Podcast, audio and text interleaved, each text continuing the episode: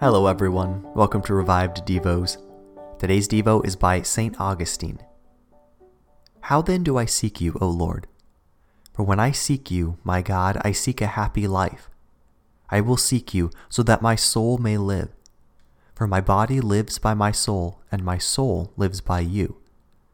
How then do I seek a happy life, since happiness is not mine till I can rightly say, It is enough, this is it? How do I seek it? Is it by remembering, as though I had forgotten it and still knew that I had forgotten it?